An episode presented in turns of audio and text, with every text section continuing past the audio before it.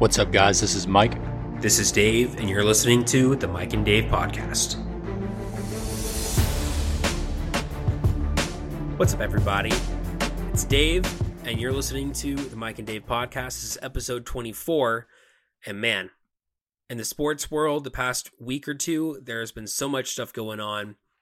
I know we want to cover it all. We're not going to be able to, unfortunately, but we're going to get to a, a few different things in this episode. Mike, what can the people expect? Oh my gosh. So much stuff to talk about. And we literally can't hit it all. There's too much. Just know that a lot of stuff that we don't talk about today we'll eventually talk about as it becomes relevant, but things that we'll talk about today. We're going to talk about Matt Ryan. We're going to talk about March Madness. We're going to talk about baseball. And it only feels right to say this. Last episode was episode 23, called it the Jordan episode. And you would be crazy to think I'm not showing love to Kobe. This is the Mamba episode, episode 24. Rest in peace, my man Kobe. But if we're going to do one, we got to do the other. So I had to show love there. We're going to kick this episode off right with Off the Top. And if you're keeping track at home, well, it's not that hard to keep track of it every other time. So it's my turn to present Dave with a prompt. And this is going to be a lot more open-ended than usual. I just kind of want to hear your thoughts on some on some things. Um so I said we are going to talk about Matt Ryan. In other words, we're going to talk about the Falcons. And that you know, that really made me think about something. Failure. Uh that's it. Failure. So, looking at the NFL specifically, we have I'm going to break it down like this. We have the franchise as a whole from their like inception until present day. We have the um we have the owner. We have the GM. We got the coach. And I guess I'll add one more. We have players, which we'll talk about. And you know, some, let's say Bill Belichick, just as an example coach, are really really successful. You have some that are complete and utter failures. but yeah, we could name any number of coaches. Uh, let's start with Joe Judge. I don't know. He's the first one that came to came to my mind. Uh, sorry, Joe Judge. I don't care. Um, same thing with players. Same thing with GM. Same thing with owners. Whatever.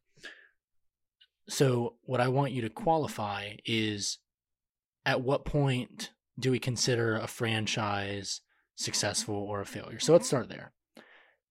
If we're looking at a franchise in the NFL, what do you think they have to do? Or let's say, how often do you think they have to be competitive or even win a championship to be considered a successful franchise? Well, I think any. So if you look at like the Steelers, I think the Steelers or the Patriots, both of them kind of went through a period of time where they like were a dynasty. That that's kind of one one level to it. And then there are other levels like if I think about a team like the Seahawks, ever since Russell Wilson came into the league, they had not had a losing record until this past season.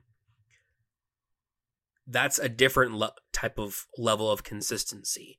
Um, where and they did end up winning a Super Bowl there as well, um, and lost one too. But over that that period, that's definitely successful. Then you can look at a team like the Falcons, who, for the most part, um, at least since I've been watching them, had a you know kind of mid like eight and eight, nine and seven. Sometimes we'd we'd hit like 10 and 6 or something like that. And we were in the playoffs a decent amount, but not a ton. But when we finally made it to the Super Bowl, we all know what happened. We lost. I wouldn't call the Falcons a successful franchise because um, they haven't won a championship. So it's just different tiers, just different levels of what makes the franchise successful or not. Um, I don't think you have to be like the Patriots or the Steelers. Even like the Bills, for instance, they had that that streak of like what was it like three Super Bowls in a row. I believe they lost all of them. Mhm. Um, I don't think you call that successful because you didn't win. Is that what you were looking for? I guess. Yeah, yeah. So I think that qualifies, and I think a lot of what you said, just based on the time frames that you presented, because is going to go hand in hand with ownership. So let's skip to GMs because we're just going to whittle it down. If you hire a GM for your NFL team, do you think like, and I guess this applies to coaches as well, so you can talk about either. But do you think there that success is based on like where the team was before, or do you think any GM should have like the same bar, or like coach should have the same bar for like you do this, you're successful. You don't do this, then you're a failure. Um, I mean, every GM is going to come into a different type of situation. I think if if you're a GM, like if you're um Trent Baalke of the Jags, and it's it's your your this is your first year as a GM, you come in, you've got Trevor Lawrence, but you don't really have too many other great pieces. No disrespect to like Josh hmm. Allen or anybody, but you know what he's done is sign most of the good free agents. Not most, but you know, he's signed a whole bunch of of the top free agents in this class to try to make them better and he splashed the cash. I think that if the Jags go from 3 wins like so they went 3 and 14, I think if they went to more like 7 and 10 and there was progression from Trevor Lawrence. The free agent signings made a big difference. You know, they were close in other games, it just couldn't quite go over the top, but you could see that there was momentum building. Then that GM was being successful. Ultimately, I think a championship is still, you know, it, it just is, is still what I determine as being successful. It's just how, like, in what time frame it does it take you? Because you can only do with what you're you know you, can only work with what you have. Maybe it's not your fault if like you've done a decent job building the team but then they just replace you know they replace you because ownership wants results now or whatever. It's not really your fault. But i still think championship but it just really depends on like the time frame of where you come in and and all I agree. I think where I stand for GMs and coaches is like there are exceptions to this, but like if I had to just put a general thing out there, I would say try to leave the team better than how you found it. Obviously, like if you get hired to be the next coach of the Patriots, you know you're not going to be better than Bill Belichick, probably. Um, so like that that would be a major exception or whatever. But like with what you can control, don't mess things up. Uh, either maintain the level of ex- of success or close to it that we've seen beforehand, or like often, especially if you're the coach, make it better. Uh, oh, we um we fired this coach because we kept going eight and eight, nine and seven, you know, whatever. So we hired you to get us to that like eleven win season, playoff push, etc. But now I was gonna ask about players, but I feel like that's super vague. We don't know like when they're drafted, uh, and maybe I was gonna say like a high draft pick, but even then, it's like the job of an offensive lineman. Take like a um a Joe Thomas, like that man was never winning, but he's one of the better offensive linemen ever. Um, so that's like hard to gauge. So let's focus on quarterbacks. Like if you dr- get drafted at quarterback as a really high pick, first round especially, what do you think you have to do in your career, or at least with that team that drafted you, to be successful? Is your bar still championship? You have to eventually produce that championship. Otherwise, that pick was a bust. I think with the owners slash franchise, the GMs, you have a lot more control over the outcomes, um, just because you have the ability to determine who is going to be on the roster or like how much money you're going to spend, et cetera, et cetera. The, as a player, you can only control your part, and of course, you can be like a leader. you can have a good influence on other players. Like a good quarterback's going to make receivers better. He's going to make his offensive line better. All that. But then there's still the whole defensive side. I mean, look at Matt Ryan, for instance. Matt Ryan has been a good quarterback. Maybe other than his MVP season, not like a star one, but a very good one to good one. But his defense has rarely been good. So, and his defense is one of the reasons why they didn't win that Super Bowl. Matt Ryan has no control over the defense, over like half the game, basically half the team. So you can't expect him to be able to bring a championship to to your city, to your franchise. How many times have we talked about the Jets, and that's where the place where quarterbacks go to die? I mean, do I think Sam Darnold, Zach Wilson, Christian Christian Hackenberg, like I can go on and on. Do I think that all those quarterbacks would have been more successful elsewhere? Yes, I do. Because they unfortunately got drafted by the Jets. And if you're a quarterback with a high pick or being drafted by a high pick, you're probably not going to a great situation that's conducive to winning right away. For a quarterback, like you couldn't call Trevor Lawrence's first season successful. Um, I would call Justin Herbert's uh, career so far as to as successful um, with what he's been able to do. But again, you, you kind of have to take a step back and, and wait until you see their whole career play out. You sort of beat me to the punch here because where I was going with this was Matt Ryan has left the Falcons. And I wonder, like, I, I have my stuff to say about Matt Ryan, but I'm going to give you the chance first. And the reason is we've been on this podcast multiple times talking about Matt Ryan and his horrendous contract. Um, and the contract was horrendous. That there's no debate. Uh, we I couldn't even entertain someone that wanted to say that the contract itself was good. Um, but I would say I don't know if good cop bad cop is appropriate, but I've been a a little more defensive of Matt Ryan than you have in the past few years. Um, the player.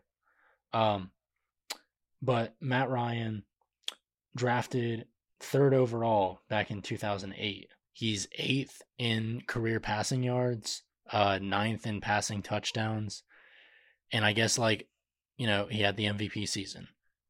He we went to a Super Bowl, didn't win it, but you did mention like the defense, all the other pieces, and everything.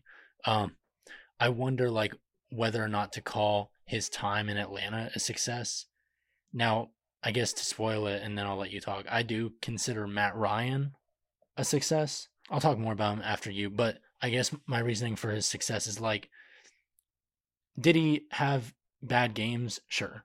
But over the course of his time in Atlanta, he did what he, like, we did what we could ask him to do.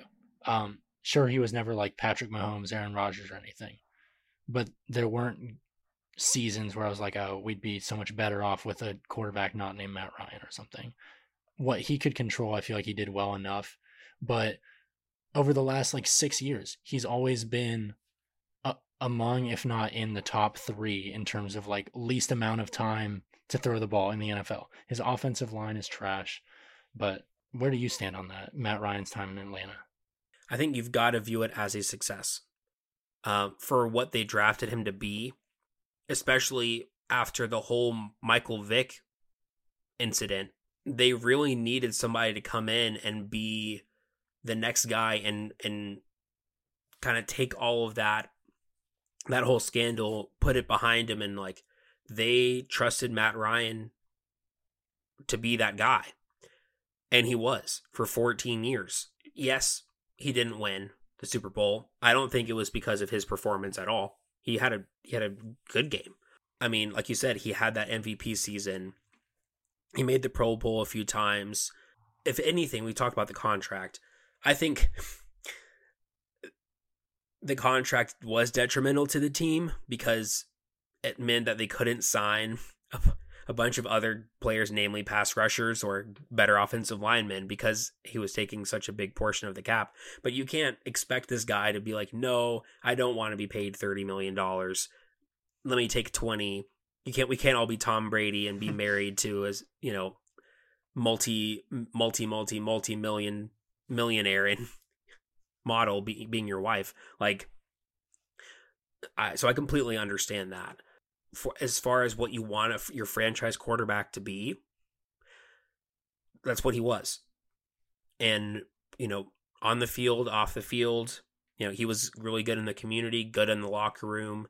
Um never i mean you never heard anything bad ever said about the guy you know so as far as somebody representing your franchise and being the face of your franchise i'm i'm glad that it was matt ryan um sure it would have been nice if we if we could have gotten somebody like Aaron Rodgers even though Aaron Rodgers just probably isn't that great of a human being they they wanted they want a ring um and he's been he's one of the best quarterbacks of all time, which Matt Ryan is not. I think what Matt Ryan has been is consistent.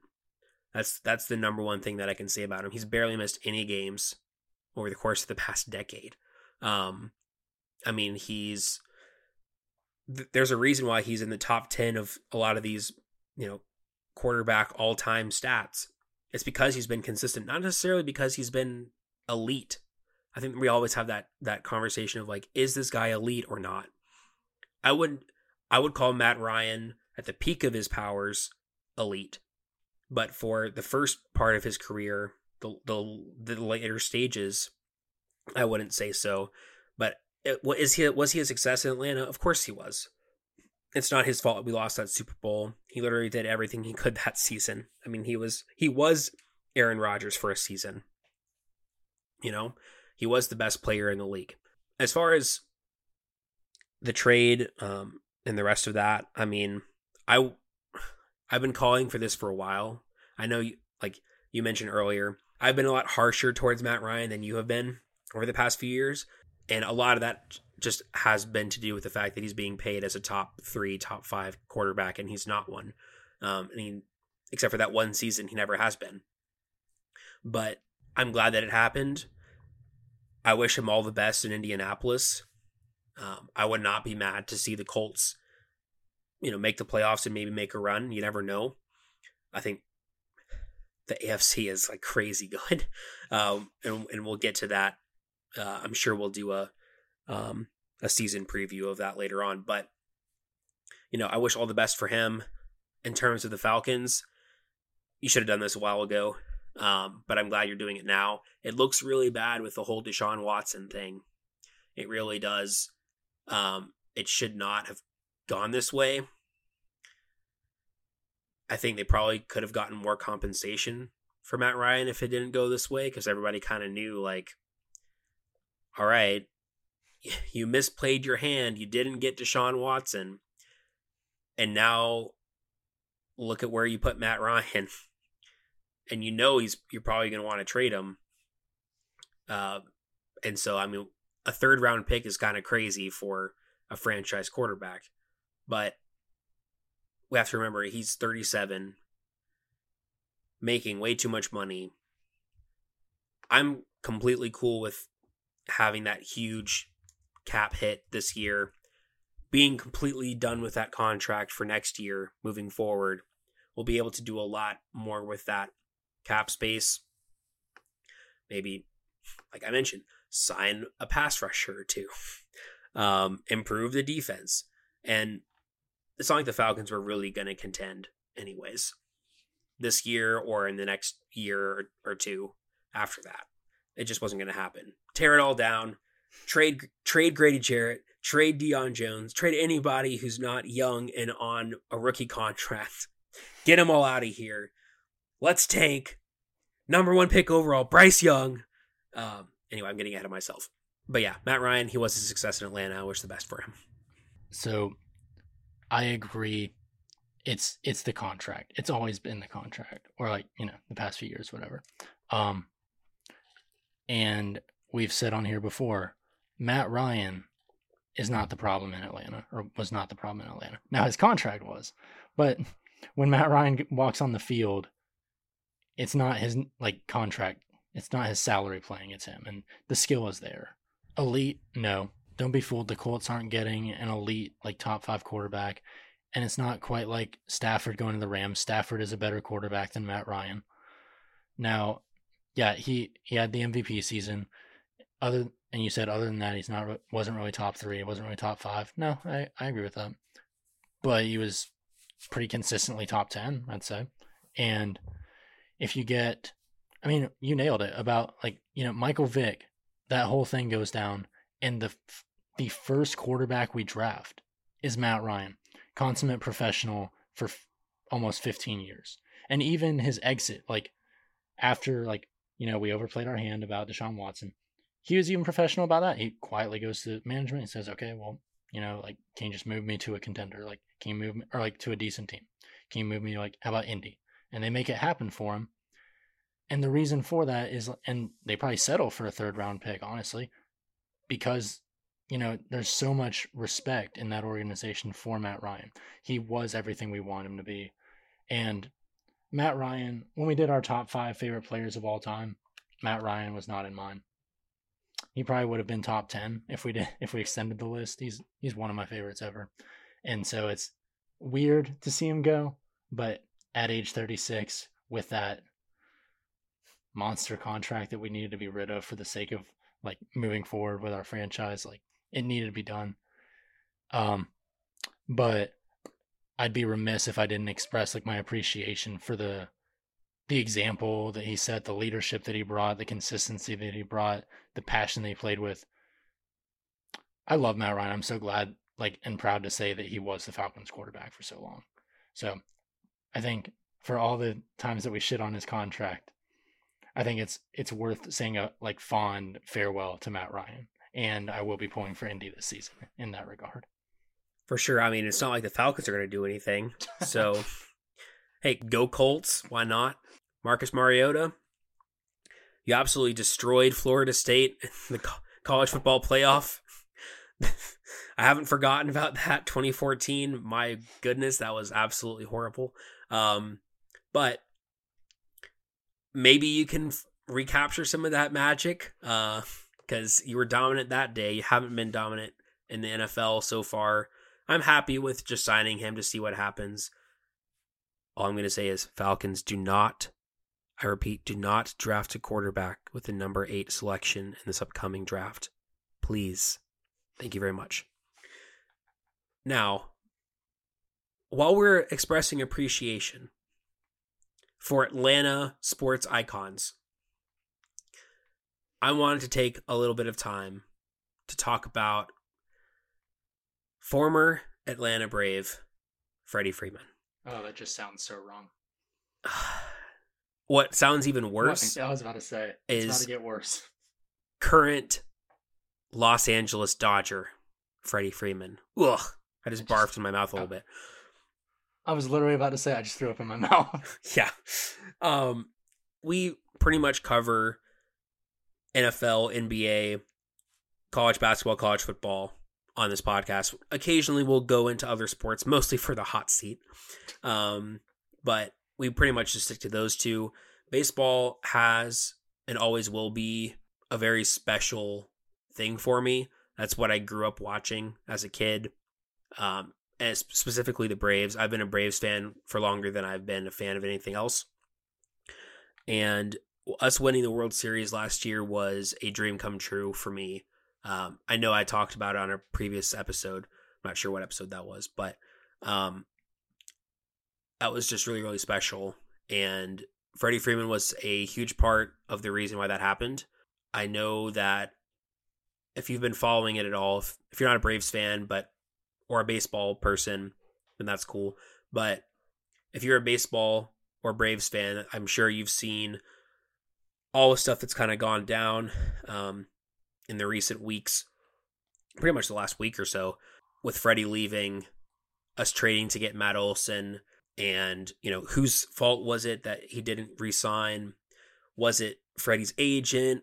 Were the were the Braves just not really interested in resigning him, et cetera, et cetera? If you take the emotions out of it, the Braves did the right thing.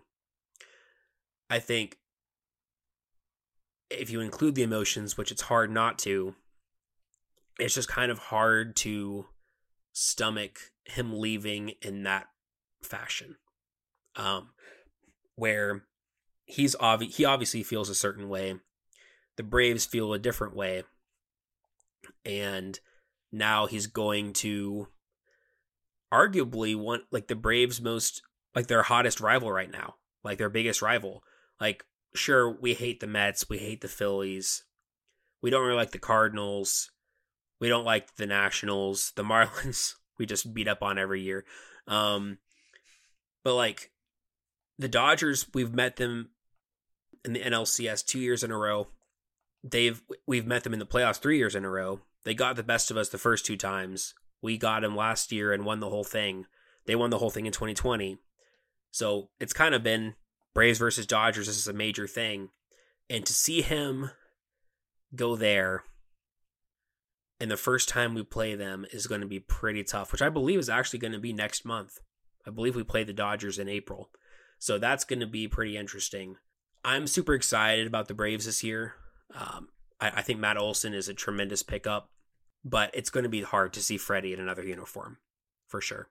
And I would say I wish him the best, maybe individually, but I kind of hope that he just kind of has a shitty season and the Dodgers suck, uh, and he wishes that he was back here. to be honest with you, but I mean, I'm definitely an Atlanta guy first and foremost, and you know, Freddie. Obviously, I appreciate everything that I said about Matt Ryan. I'll echo. Um, I think Matt Ryan and Freddie Freeman actually have a lot of similarities in terms of very, super consistent. Been, you know, you can always count on them. Great on and off the field. Um, you know, makeup off the charts. Except Freddie Freeman, I think, is probably better if you compare them. Um, and he actually brought Atlanta the championship that we so so longed for and deserved. Obviously, I appreciate that very much, and I'm going to miss him.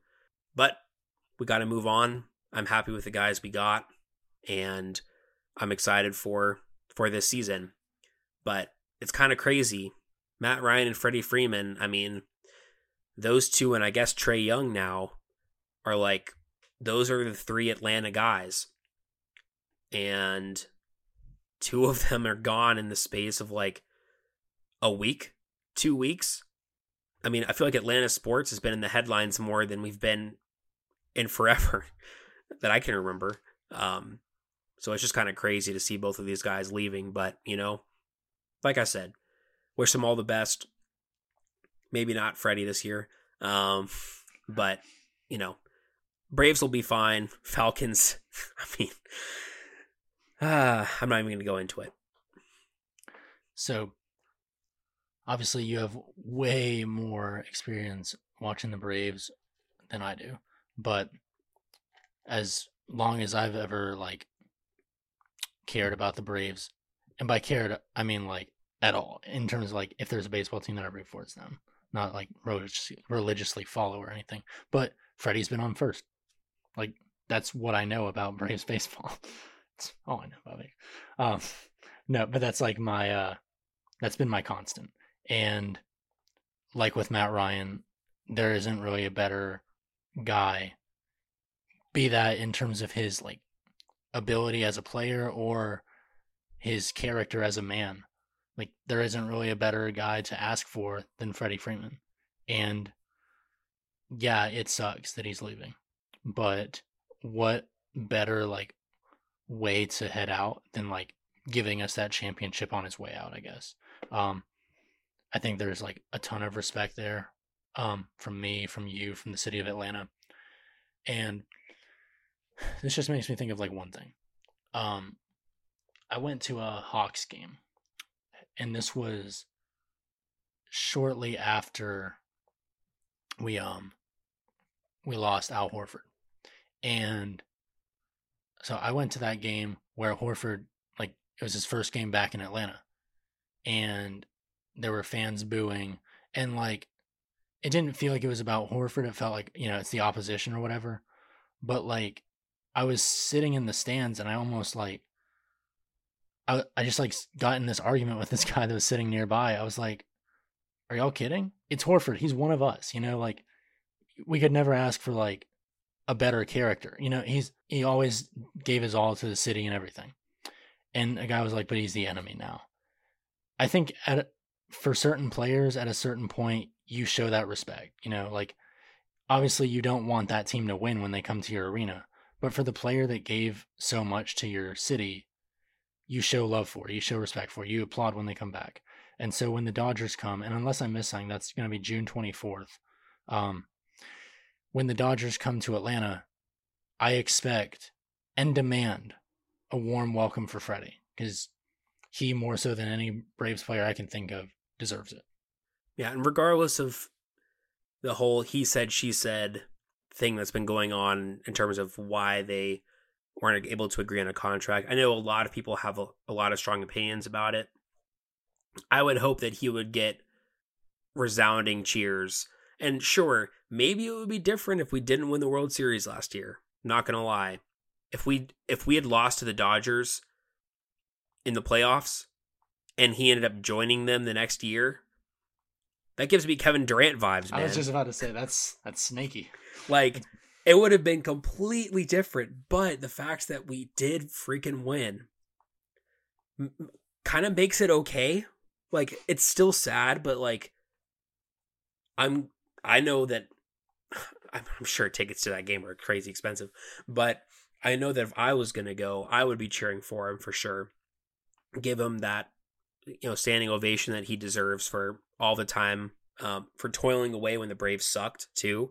Like he was the one player that stayed and was there from kind of carried the the torch from like Chipper Jones all the way to now, where I guess it's going to be like Acuna or maybe it'll be Matt Olson. Who knows?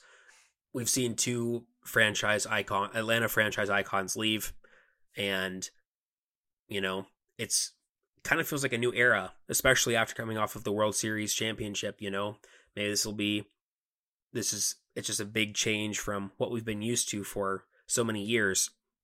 So it'll be interesting to see the the Braves season this year. Obviously, I'm really excited about that. As I mentioned before, the Falcons. Can't say I'm quite so excited. I am intrigued to see what the hell they're going to look like. Uh, I can't imagine it's going to be too uh, too pretty, but in terms of the future, I think this was the right move. I think that will just about wrap up this first segment, which typically off the top is like 10 minutes. We're way past that now, but we definitely wanted to talk about, of course, Matt Ryan and Freddie Freeman leaving, us being in Atlanta, Atlanta sports fans, all that. So, of course, there were way, way more NFL transactions, free agent signings, trades, all of that that we would love to break down. But we've got to talk about March Madness instead with our remaining time on the podcast about our brackets, what we've seen so so far, and just kind of a good conversation about it and, and what to expect moving forward. So we'll do that when we come right back. All right, so March Madness. Let's just address elephant in the room. I know everyone's thinking about it. The University of South Carolina women's team. Dominance. Listen now. They let in 21 points in their first game against Howard and then let in 33 in their next game against Miami. So there you go. They're beating down one of your most hated teams. Hey. Um, for, so that's a total of 54 points allowed in their first two games combined, which, in case you're wondering, is a record. The previous record was 71. So they shattered that record. Um, feel good. I picked uh, South Carolina to win my women's bracket, but we're going to talk about uh, the men's bracket. It's just what we've paid more attention to. Sorry, but I would feel bad not mentioning that because that stat is just otherworldly insane. Yeah, that isn't that is crazy. The defensive dominance. Now, I'm just gonna take a, a shot here. When I started off and said you know, elephant in the room. We're all thinking about it. Let me bring up the thing that I think that you would expect me to be talking about. St. Peter's beat Kentucky. Goodbye, Calipari. Oh, it's um, not even what I thought you were going to say. Oh. Ooh, can I try again? Sure, third time's a charm. Michigan's in the Sweet 16, baby. Oh, that's I- also I don't care not. if that's not. I don't care if that's not where you're going with that. Going with that. We'll come back to St. Peter's, Michigan. Yeah, hail to the victors. Sweet 16. Y'all ain't believing me. Tennessee later. I, I'm sure. uh, Okay, pause. We're recording this before Thursday night's game, and you guys are listening to this after Thursday night's game, and we play Villanova. And I just feel, I hope I'm wrong. I I just feel that karma is gonna punch me in the face. Like, oh yeah, you got on your little podcast and celebrated Michigan. Yeah, here's a big fat L at the hands of Villanova. But I don't care. In in the time that we're recording this, I can still be hyped. Villanova is actually the team that beat us in the championship back in 2018 by some players that will not be named tonight. So maybe we can get our revenge. I will say that just the other night, our women's team moved on by beating Villanova. So it's possible that both the Michigan men's and women's teams could beat Villanova in the same week. So I'm hyped for Michigan. Uh, Hunter Dickinson, my man's been balling. Uh, just give it to my man on the block. He knows what to do with it. And also step out and hit that three. Juwan Howard, uh, thankfully he was not suspended for the postseason as well. Um, he's he's getting better uh, PR looks on the sidelines, hugging the opposing players. You, you can't tell me that wasn't scripted. You can't tell me he didn't have that plan to come in and just be like, all right, PR moment. Let me take a page out of LeBron's book real quick. Considering Juwan Howard was teammates with LeBron in Miami, yeah. Um, all I'll say to his defense there is that like his son Jace actually did play AAU ball with with um Kennedy Chandler, so like he does know the guy. Uh, he know he does know the kid that he was hugging. So at least there's that. But yeah, Juwan Howard's been doing a great job coaching.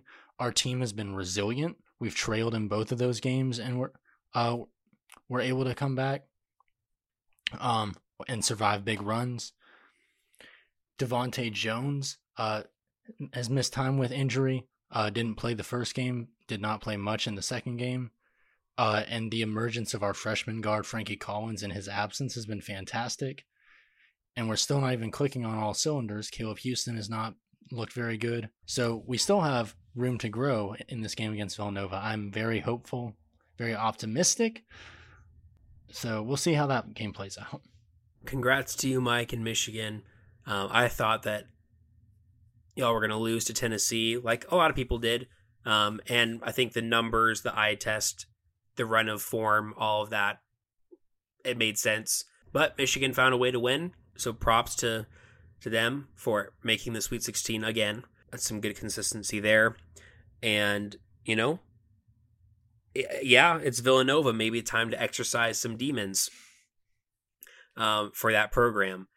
Uh, but looking at some of the other games that have, or some, some of the other big results that have happened, um, one thing that I wanted to point out was in my bracket, I had Auburn getting upset in the round of 32. Unfortunately, I thought it was going to be by USC and not by Miami. Um, but my thought was going into it that Auburn was a very young team, very reliant on one player whose whole game is reliant on making a bunch of really like difficult contested jumpers. um, and it, all it was going to take was for one bad night or for them to just kind of get cold from three, whatever, and they could end up having a pretty tough time. And that is actually what happened. I you got to feel actually let me take that back. You do not have to feel bad um, for Jabari Smith, but like that guy had a really good season um, for them. Kind of came out of nowhere to be one of the, you know, one of the surprises of the season. To be honest, and Auburn was one of the surprises of the season. It just didn't really work out, um, and it just took one bad game, and that's what happens in March Madness. One one bad game and you're out. So that was one upset that I was expecting. unfortunately, it was Miami, and Miami makes the Sweet 16, which, you know, go Iowa State, which props to them. Nobody's really been talking about them, but I mean, they dispatched of an LSU team that I thought looked pretty good in the regular season, and then Wisconsin, which I'm really shocked that Iowa State dispatched them as well. So I know everybody wants to talk about St. Peter's, and rightfully so, and we will talk about them in a minute. But, you know, shout out to Iowa State, number 11 seed making the Sweet 16 and pulling out some close games there as well. So shout out to them. Yeah, about Iowa State, I will say I did pick them to be LSU, but I thought Wisconsin would be where they just met their match. No, they handled them. I mean, they survived that close game, and now they get Miami. And I would just, I would just say that this my this Miami Iowa State matchup. You know, wherever you pick the upsets, I know we certainly neither of us expected this to be the matchup going into the Elite Eight, Iowa State and Miami. Um, yeah, I also I agree. Iowa State, let's go. Um, as for St. Peter's, just interesting fact: none of their players were ranked as recruits coming out of high school. These are like a bunch of guys that just like, I mean, it sounds harsh, but they settled for St. Peter's. I, I'm sure most of them would have just wanted to play elsewhere, you know, and like just didn't have the high school careers that they wanted, whether that's due to lack of exposure or just like they didn't produce like they would have wanted to. And so they end up at St. Peter's. And they wanted it more. Now, my thought going into uh, March Madness as it related to Kentucky was Oscar Tshiebwe is just too much of a beast. And, you know, I'm not explaining why I picked Kentucky to beat St. Peter's. I feel like that's a given. I'm explaining why I picked Kentucky to go to the Final Four. I thought that Tshiebwe was just too consistent. His game wasn't as reliant on like tough shots falling and more reliant on his just physicality, banging inside, snatching boards, and I thought that would be enough to carry Kentucky through a lot of these opponents. And he did his thing against St. Peter's 30 points, 16 boards. Like, you really can't ask more out of him. But St. Peter's weathered the storm. Multiple guys scoring 20 plus against them. Uh, a lot of guys contributing with like eight, nine points, uh, sharing the ball. A lot of guys with several assists, several boards. Uh, they came together, and while not one particular player for them had a bunch of rebounds, I'm just looking down, and everyone had at least one. Their guards were crashing the glass. Um, they're all sharing the ball. They're playing together as an organized unit, and that's what makes them dangerous. It's what uh, helped propel them past Murray State. Their communication is there. Like, this is a team that's motivated. This is the Cinderella of this year. Um, and against Purdue, who, I mean, yeah, Purdue beat Yale by 22, then beat Texas by 10. But Murray State looked good, uh, and St. Peter's beat them by 10. There's no reason that St. Peter's can't beat Purdue. I mean, I'd be shocked if they did, but it's possible. So we were shocked that they beat Kentucky. Yeah. And Kentucky was seated one higher. Although I will say one thing. There is a reason that we can believe that St. Peter's won't beat Purdue.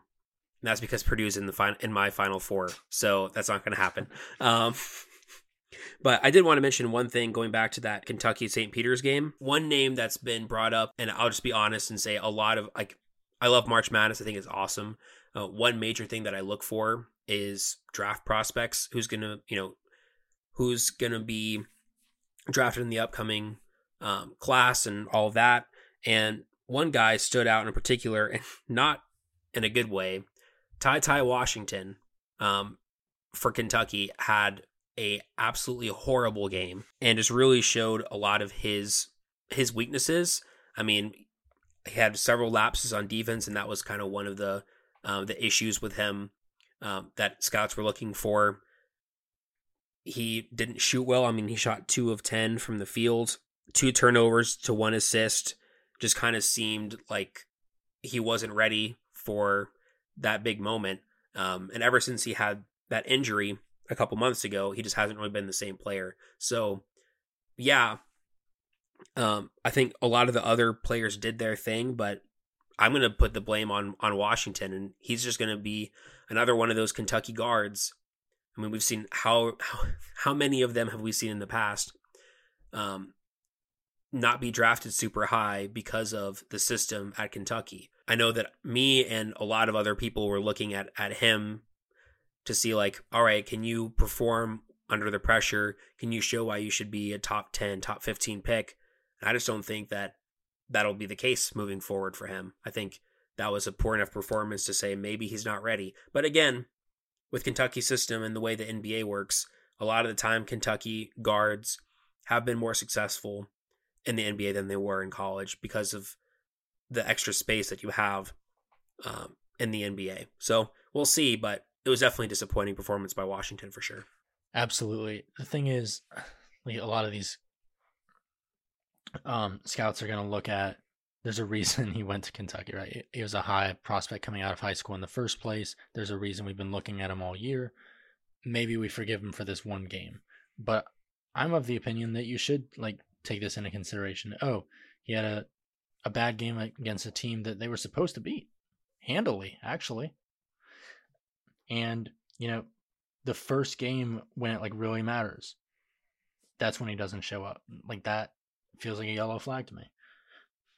Now, I'm looking at this UNC UCLA matchup, and I mean, UCLA got to the Final Four last year. They went, they went from first four to Final Four. Of course, they made Michigan a victim of that run. But, you know, this is a well rounded team. Uh, whether that's Johnny Juzang, uh, Jaime Jaquez, Tiger Campbell, like these I mean, led by these three guys, but this team altogether just works well as a unit and doesn't really rely on the heroics of one player, typically speaking.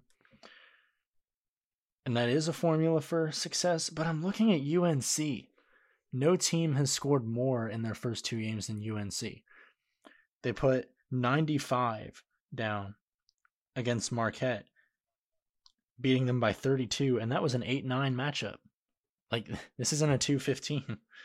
Uh, which I mean, we see what happens with 215s, freaking Kentucky St. Peter's. But then they proceed to play Baylor, the one seed, and beat them 93 to 86. It's like this team's dropping over 90 both games, and then they uh, go to face UCLA. UCLA has scored. Uh, they scored 57 in their game against Akron, and then they scored 72 against St. Mary's if UNC keeps this up, UCLA just doesn't seem to have the firepower to keep up with with the Tar Heels. That although you could also look at it from the other side and say UCLA only allowed 53 points to Akron and then 56 to St. Mary's. So that defense has been way more on point than what UNC's has been. So I mean, I think it's going to be a really good matchup. I have UCLA beating North Carolina and making it to the Elite Eight. Um, I really like their like you I mean, you kind of stole some of my talking points. um, I really like the fact that they aren't based on any one player. I think teams that are, it's very risky. Um, and we've already talked about that plenty of times. Uh, but I'm hopeful that UCLA can pull it through.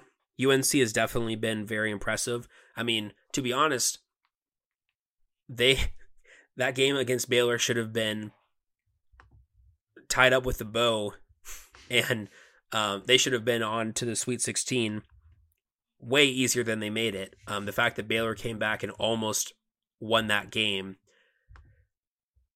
that that was kind of nervy um, for sure. And of course, it didn't help that they had that ejection and all of that. But they, to be fair, they did make it through that and still managed to to win the game. Seems like they're just riding that momentum of beating Duke and Coach K's final final home game all the way through. But like I said, uh, I expected UCLA to to make it to the Elite Eight. I still think that that can be the case, but you're right. UNC has been pretty um, pretty impressive so far. We've talked about teams being impressive. I I think I realized what you were expecting me to lead off with at the beginning. Iowa. What the hell? Yeah. Right. yep. Richmond? And no disrespect to Richmond, we had Iowa in the damn championship. Mike and I did not create our brackets together at all. I had no idea which teams he was going to pick. Um, we both individually made our brackets and then shared them with each other.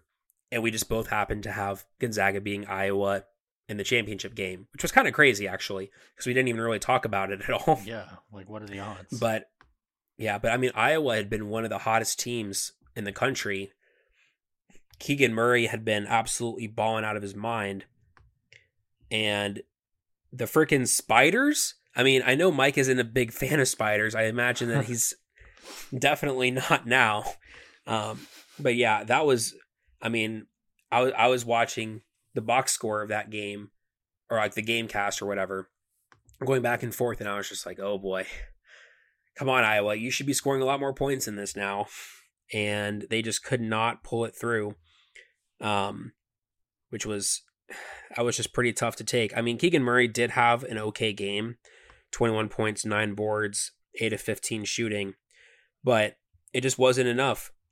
Um, Richmond had just enough, especially from um, this guy, Jacob Gilyard is just, they were just able to outplay him. And that was, it was like, well, after the first day, I already know my bracket sunk. Um, just still doing okay, but you know that it's just going to be tough to see Iowa's name keep cropping up each for each round. I think we both would have expected better than two of eight shooting from Jordan Bohannon. But um, Tyler Burton also had a good game for Providence, uh, dropping that double double and nine of ten at the free throw line. Richmond, good for you. I'm glad you got bounced by Providence. That's what you get for messing up my bracket on first freaking day obviously this team is not one that I have in the championship, but I do just want to like mention them as well. Texas Tech is a team that I have a lot of respect for. They let in 62 against Montana State and then 53 against Notre Dame. I expect them to beat Duke and I expect them to have a a competitive game against Gonzaga after that. But Texas Tech's defense, if it's not the best in the country, it's freaking up there. I feel like it's easy to get caught up in the offense. Who are the real like sharpshooters? Who are the high scorers? Who can operate in the paint? I was talking about Hunter Dickinson earlier, but defense doesn't get talked about that much, especially team defense. And Texas Tech just knows how to do it, and that's like they were one of the uh when I was making my bracket, which obviously you know it's not like gospel or anything, but that was one of the toughest teams for me to place because I was just like, this team could realistically beat anybody if they can make their opponents play at their pace, which they're really good at doing. So don't be surprised if Texas Tech goes even further than you, you may originally expect than we may have had them in their in our bracket. This team plays defense with a purpose, and I just want to give them some shine before we move on. For sure, they've been pretty impressive, but they're going to run into this Duke team. Um, you know, storylines are have been written out Coach K's final run. Can they do it for him? So far, they've they've managed to. That game against Michigan State was pretty tight right up until the very end, um, and they managed to come through and hit some clutch free throws and and just pull away right at the end. But Texas Tech Duke, honestly, I'm looking at the remaining matchups, and I think that one might be the toughest to call for me. Um, I I had Texas Tech moving on in my bracket, but I would not be surprised at all to see Duke win and there be a huge Gonzaga Duke matchup in the Elite Eight. That would be pretty interesting to watch. But yeah, I do think Texas Tech will pull through, but I can't be too mad if Duke does because you know Coach K is is a legend and um, it would be kind of cool to see him make it really far and potentially even win in his last season. That that game and then one other matchup where we haven't really talked about um, Arizona and Houston. Houston's been very impressive so far as well. Uh, they knocked off UAB 82 to 68. Then they knocked off Illinois 68 to 53 uh, in a game that I thought would probably be a, bit, be a little bit closer. They've been playing lights out. Arizona, meanwhile, had a pretty close call against TCU.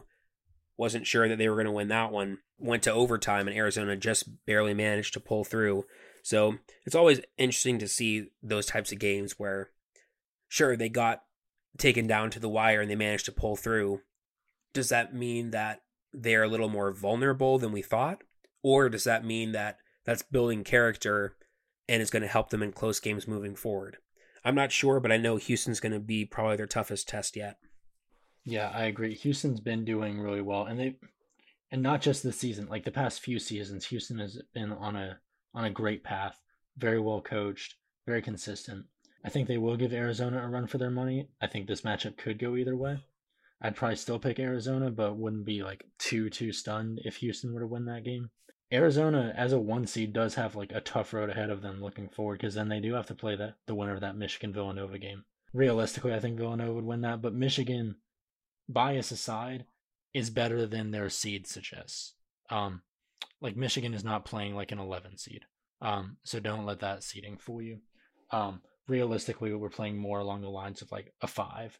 Um, if it helps you to like conceptualize the difficulty of that matchup. So they they would have to go on to play either a a two or a team acting like that. Um, so Arizona's got a, a tough run for them.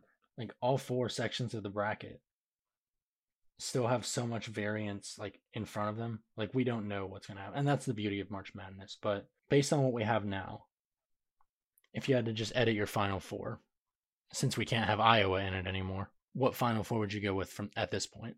I mean, the Midwest is the reason why my bracket ended up getting busted for sure. Kansas, Iowa, Wisconsin, and USC in the Sweet 16. And then I had Iowa and Wisconsin in the Elite Eight. And then I had Iowa and Arizona in the Final Four. Um, so, I mean, I would probably just go with Kansas as the default from the Midwest instead of Iowa, of course. I'll still probably roll with Arizona, though they did look kind of shaky in that TCU game, and I would not be shocked if Houston beat them. And if Houston did win, then I'd probably pick Houston to go to the Final Four instead of Michigan or Villanova. Elsewhere, I had Purdue making the Final Four out of the East. That's not a team that we've talked too too much about. Um, we mentioned them briefly earlier. They've had a pretty impressive run so far. Haven't really been tested too much. Um, and they've got St. Peter's, which, again, that could be a bit bigger of a test than we thought it would have been. But they've got to be pretty happy with that instead of Kentucky, which everybody would have thought. So, barring another spectacular upset, they're going to make it to the Elite Eight. And, you know, UCLA, North Carolina, both of them have shown that that they are Final Four material as well this year.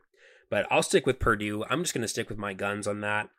Um, and then, of course, Gonzaga, which has probably been one of the more disappointing teams so far. That's actually made it this far, I should say. Barely squeaked it out against Memphis. They've got all the talent in the world, but there is kind of that cloud hanging over them. Can they finally win one with all this talent? At one point or another, one of these stacked teams needs to be able to make it all the way. So, you know what? I'm just going to stick to the three that are still in it right now as we're recording this. And then I'll just replace Iowa with Kansas, who has looked pretty good. They had a bit more of a close call against Creighton, but um, I thought they showed a lot of resilience in the the second half and were able to pull away. So I'll just go with those four, which are Gonzaga, Purdue, Arizona, Kansas. My bracket got busted up everywhere, uh, pretty much everywhere except the West. Um, I will lament that we like. I wish, I wish we could wait longer to see a Gonzaga Texas Tech matchup. I do think both of those teams are going to go to the Elite Eight. Um, I just wish if they were going to play each other, it would it could be like a Final Four matchup, but or even a championship game. I think it would be a great game. But I'll still pick Gonzaga out of that. Uh, the East, I like Purdue, but I'm feeling good about UNC right now. Uh, they're coming off like dethroning the one seed in Baylor. Uh, they scored 93, and Baylor's defense isn't like bad. I think they just have the firepower in to like overwhelm a lot of teams. So I'm gonna put them in the final four coming out of the East. Looking at the Midwest, uh, I mean I like your logic about Kansas. I'll probably just like follow suit there, um, just by default, you know. Um, since we can't pick Iowa, Providence, I, I don't know. Yeah, I'll, I'll go with Kansas as well from from the Midwest, and then the South. obviously, you already know my heart is saying Michigan. But if I were a gambling man and I had to give you like my best guess, Villanova. Um, I think Villanova plays like mistake free enough. I think that's what makes them such a tough contender is that they don't beat themselves. You have to like bring it to them. Um, Arizona, relatively unconvincing as far as one seeds go. Houston, while fairly consistent, they have been prone to make mis- like costly mistakes in the past. Uh, looking at the past, like I know that every the team changes every year, but like the, looking at the past couple years, that's what's haunted them are a lot of those like late game mistakes, and um, that's even come back to that has come back to bite them in the butt multiple times this season. Villanova is just not the team to make those kind of mistakes. So I guess I'd pick Villanova. So between my heart and my head, I'm saying whoever wins that matchup between Michigan and Villanova would be Final Four bound uh, to go along with Kansas, UNC, and Gonzaga. So Kansas and Gonzaga would be the two that we would agree on. And then I have Purdue and Arizona. You would have Villanova and UNC.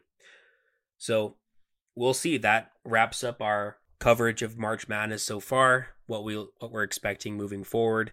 It's been a great tournament as it always is, and we'll see what happens. I'm sure more madness will ensue. Uh, but when we come back, we'll get into the hot seat and the fun fact. The time has come for a consistent, important, and always appreciated segment of the Mike and Dave podcast, and that is the coveted by us, not coveted by the recipient, hot seat. And we talked about NFL failure earlier. And what's more synonymous with that than the Cleveland Browns? You might be thinking, wait, the Browns just got Deshaun Watson. How are they on the hot seat? That's a that is a major upgrade at the quarterback position. I'll tell you how. I'm glad you asked. They were looking for something very specific, and they're in the quarterback that they were uh, that they wanted to get, aka the guy that would start instead of Baker Mayfield moving forward, and that was quote an adult at quarterback.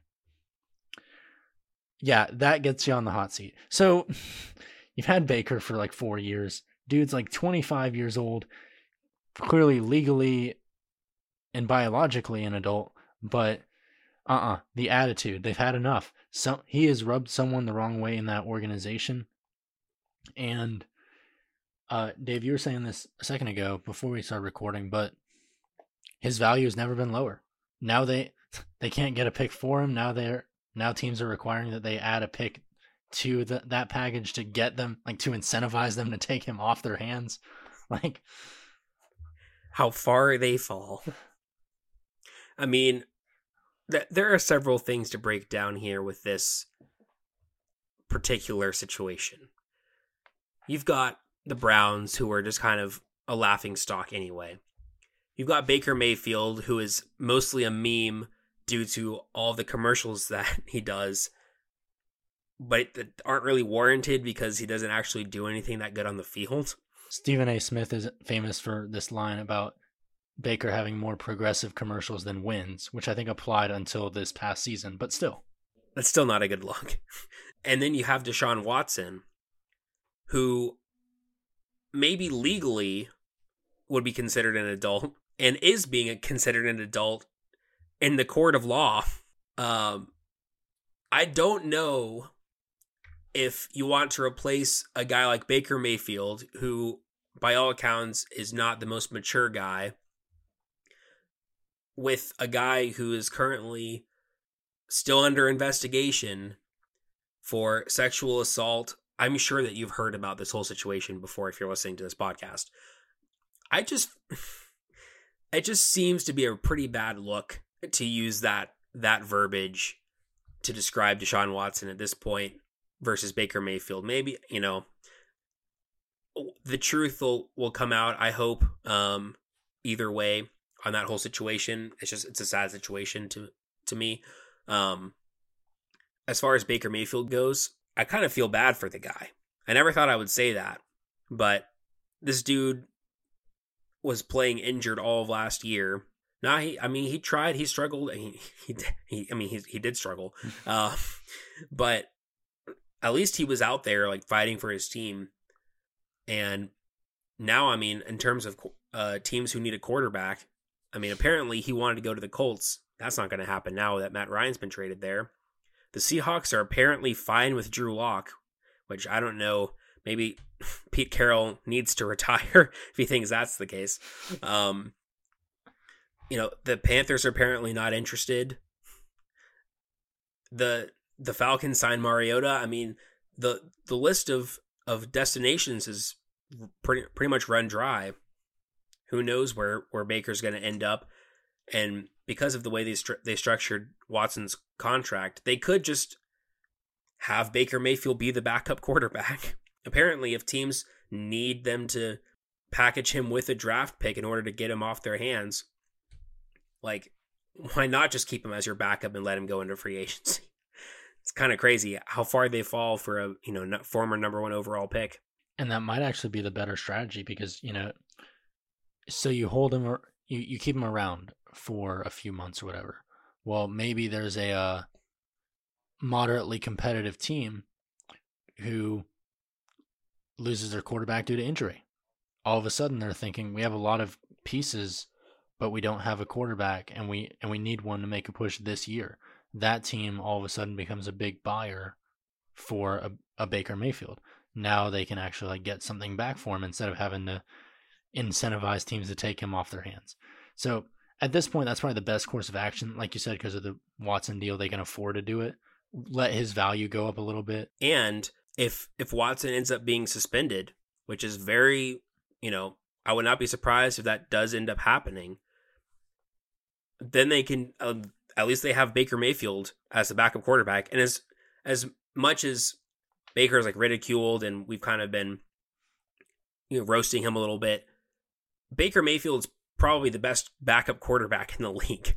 like, let's not let's not go crazy here. Like, he's not bad. Um, he's just not obviously that desirable. That that could also be a reason for keeping him around. I'm just wondering, is that relationship too far gone to where Baker's just like, I won't even play for you guys anymore?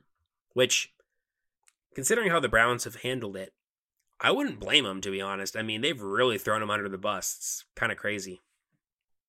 Yeah, and yeah, I wouldn't blame him either. I wouldn't want to play for a team that's like, yeah, we need an adult at quarterback. What I will say is you look at the Colts having gotten having just acquired Matt Ryan. They got an adult at 36 years old, but when Baker like Baker wanted the Colts, Matt Ryan also liked the Colts and the Colts went for Matt Ryan because you know Matt Ryan is a seasoned vet who he knows what he is. He knows what he can do. He knows his limitations. Um, I think he was trying to do too much in Atlanta, but he had to, right? Who else was going to do it? Um, I think the Colts made the right move there. It, it is just a sad situation for Baker. Where's he going to go? Who knows? We'll see what happens with that whole situation, but Browns definitely deserve to be on the hot seat after this whole mess. And I mean, in some respects, the Falcons deserved it too for how they handled Matt Ryan in that whole situation. And you could argue any team that was in on Deshaun Watson could potentially be on the hot seat because of all these pending allegations that we still don't really know um, what's gonna what's gonna happen or what the NFL is gonna do. So stay tuned. I'm sure that there's more to come from um, from this whole situation. Stay tuned, indeed, for wherever you get your news regarding the NFL, because I'm sure if you're listening to this podcast, you like to hear our analysis our brilliance, all that. But I'm sure you get your uh, news updates from other sources in the interim, like between episodes coming out. But what you can't get in that interim is Dave's fun fact. What do we got this week? You can get fun facts, but not my fun fact, which is a lot more fun than your typical fun fact, if I do say so myself, which I do. Shots fired. Now, my fun fact for this episode is that it was just announced that the New York Knicks have a new owner. It's not James Dolan anymore. It's Trae Young, baby. Suck it, Knicks. Let's go. Hawks take the dub over the Knicks tonight. Trae goes off for 45 points, shuts him up in the garden, Sit down, Spike Lee, go home. Who's your daddy? Let's go. Okay, so being the huge Hawks fan that I am, that's my favorite fun fact that we've had so far. I mean, episode 23 is about the the incest blocker was out of this world, certainly out of this continent. But yes, you you had me going for a second. I was like, new owner, good riddance, James. Oh, Trae Young, hell yeah, let's go. Yes, sir. To be fair, I did have an actual fun fact planned out for this episode, but I think I'm just gonna move it back to uh, episode 25 because I'm good with that. Shout out Trae Young, who's the only guy left out of those three franchise icons, which I guess you could call Trae Young an icon already. Maybe you know, maybe you can't. I don't know, but he's the only guy left. He went off and had himself a night in the Big Apple. So shout out to Trae Young. That's what I got for this week. Hey, I like it. After saying goodbye to Matt Ryan and Freddie Freeman, we could use some some good news on the ATL sports front. As far as Trae Young being an icon, I mean, it's still early into his career, but he's clearly the future of the Atlanta Hawks. So give it a few years. He stick if he sticks around, yeah, Atlanta icon. One of the best players that the Hawks have had in my lifetime. For sure. And from everything that I've seen, it seems like he wants to stay in Atlanta.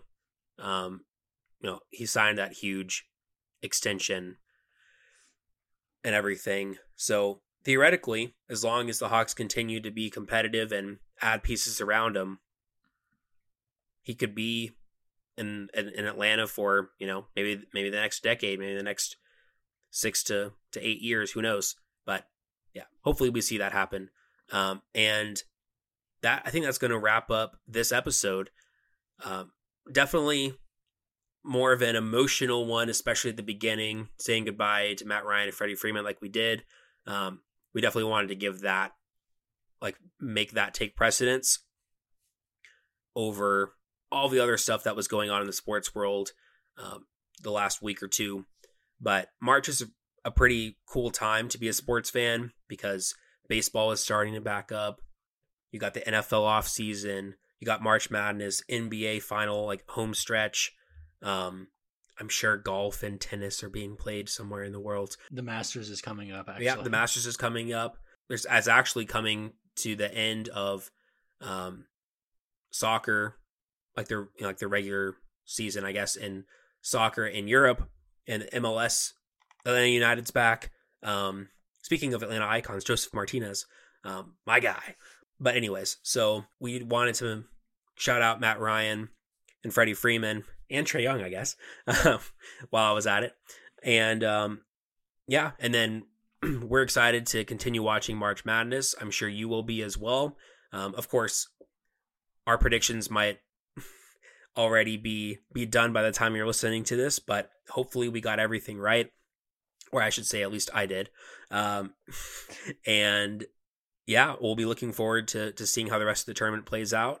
And of course, we've got we were talked about some NFL news, but the NFL draft is coming up, so be on the lookout for a podcast covering that very soon. Not sure if it'll be the next one or the one after that, um, but sometime in April we'll definitely be covering that. So stay tuned for that one.